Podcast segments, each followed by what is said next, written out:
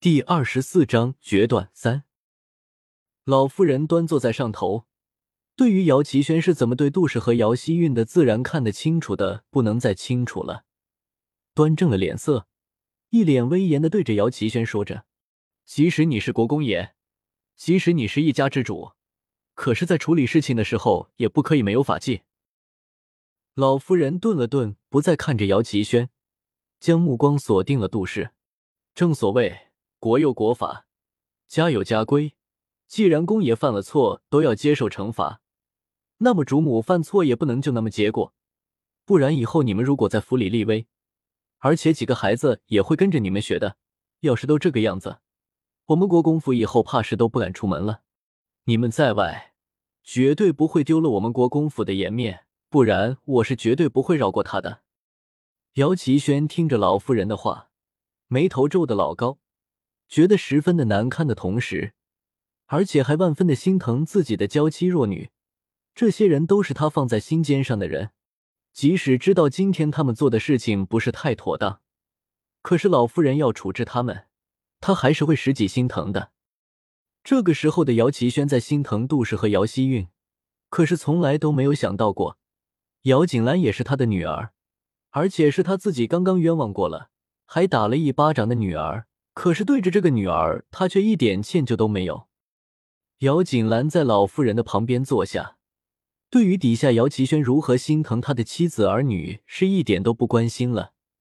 经过着这一天之后，姚锦兰心里，姚奇轩已经不是他的父亲了。之前的那一巴掌，已经彻底将姚锦兰对于父亲的期待给打没有了。既然起因是因为云兰给兰儿的药出了问题。然后韵儿，你们才会以为兰儿不相信你们，所以最后才闹出了今天的事情。那么，为了避免以后再出现这样家庭不和睦的事情，杜氏，你还是好好的将这个事情给查清楚的好。我等着你给我一个交代。而今天这个事情吗？老夫人眼神一凛，既然你们的规矩学的都还不是那么的好，那么以后每天早上都到我这里来请安吧。趁着我这个老婆子还有精神的时候，少不得要教导你们一二了。老夫人的话让杜氏和姚希韵心里一惊，而姚奇轩的心里也是一跳。杜氏是害怕老夫人这个是不再信任他了，想要慢慢的收回他的权利，又或者是要直接的掌控他。而且如果给姚锦兰的药里为何会出现问题的事情不给出一个让众人满意的交代的话。那么恐怕这个京城里都会传，自己这个既是要害姚锦兰这个他姐姐留下的唯一的女儿吧。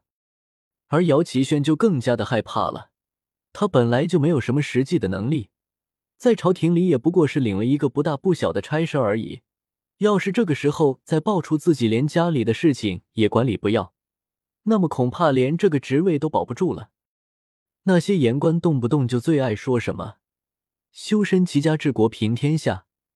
如果这个时候那些言官知道自己连后院的事情都管理不清楚，那个后果，姚奇轩觉得自己连想都不敢想。这个时候，姚奇轩叹了口气，看向姚锦兰。这个时候，他仿佛在注意到自己这个女儿一直都非常的平静，就是在自己误会他、打了他之后，她的反应都不曾过激，平平静静的就将这个事情给解决了。他没有直接说自己有多委屈。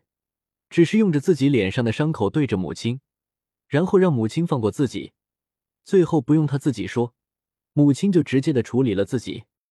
想到这些，姚奇轩第一次用着审视的目光看着这个女儿，视线所及，看着她脸上那些明显的手掌印，还有她嘴角边没有擦去的鲜血，姚奇轩心里有过害怕，却不是后悔，他怕的是。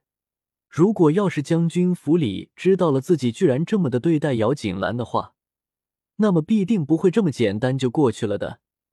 因为将军府里他那个岳母和岳父、大舅子最疼爱的就是姚锦兰和姚锦驹这一对陆云留下的孩子了。而对于同是将军府里出来的杜氏，他们几乎是当做没有这个人一般的。这个时候，姚奇轩才有些愤愤然。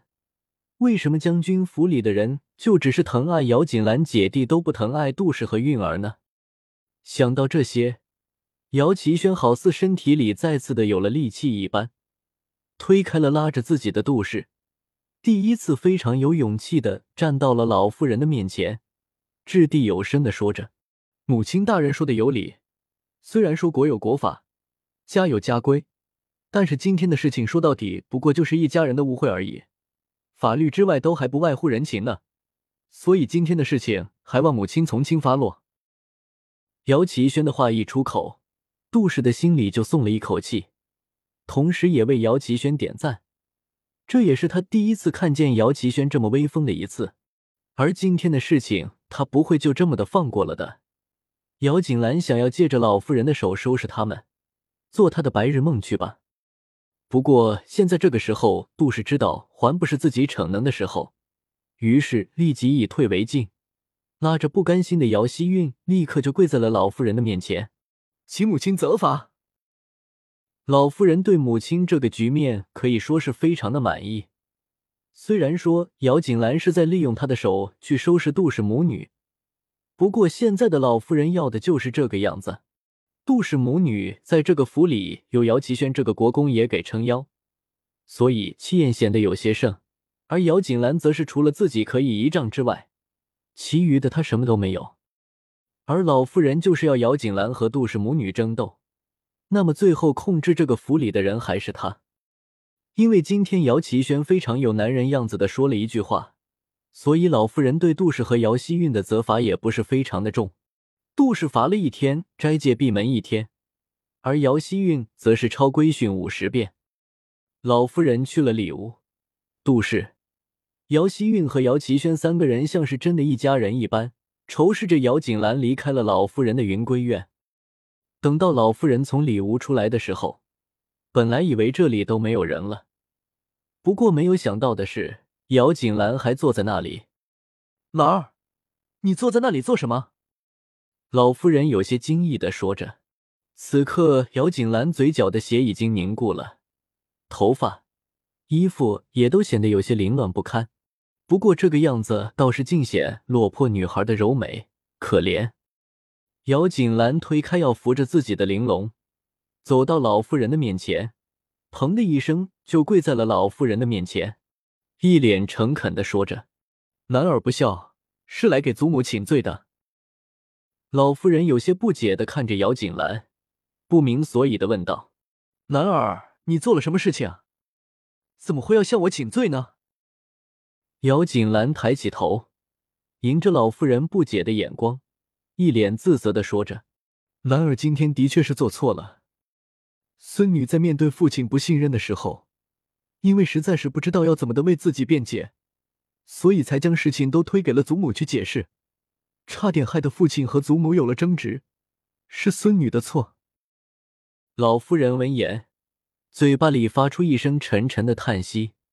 然后自己弯腰，亲手将跪在地上的姚锦兰给扶起来，然后朝着里屋走去。要说今天的事情也不是你的错，你那个父亲呀，的确是糊涂了，怎么会那么偏帮着你母亲和你妹妹呢？虽然说你做的错了，但是祖母知道你都是不得已的，是情有可原的，所以祖母不会跟你生气的。你今天也累了，早点回去休息吧。”老夫人说着。同时，让刘嬷嬷拿出一瓶药膏，让姚锦兰回去涂在伤口上。面对老夫人的理解、关心，姚锦兰千恩万谢之后，才在玲珑的搀扶下，朝着自己的屋子里走去了。大小姐也真的是不容易啊！等到姚锦兰和玲珑都走了，刘嬷嬷才端着一杯安神茶到了老妇人的身边，有些感叹的说着。老妇人不慌不忙的喝了一口安神茶之后。拿着杯子点点头，说着：“这般的聪慧倒是比之前强上了百倍。”不过很快的老妇人话锋一转，有些无奈的说着：“轩儿总是一味的相信杜氏，在这样的情况下，他要是一点改变都没有的话，那就是真的完了。你看看他那张小脸，轩儿打他的时候可是一点力气都没有节省的。”想着姚锦兰故作坚强的小脸，还有她脸上那红肿的巴掌印。刘嬷嬷也有些不忍心了。其实最近几天，老奴冷眼看了许久，倒是真的觉得大小姐还是不错的。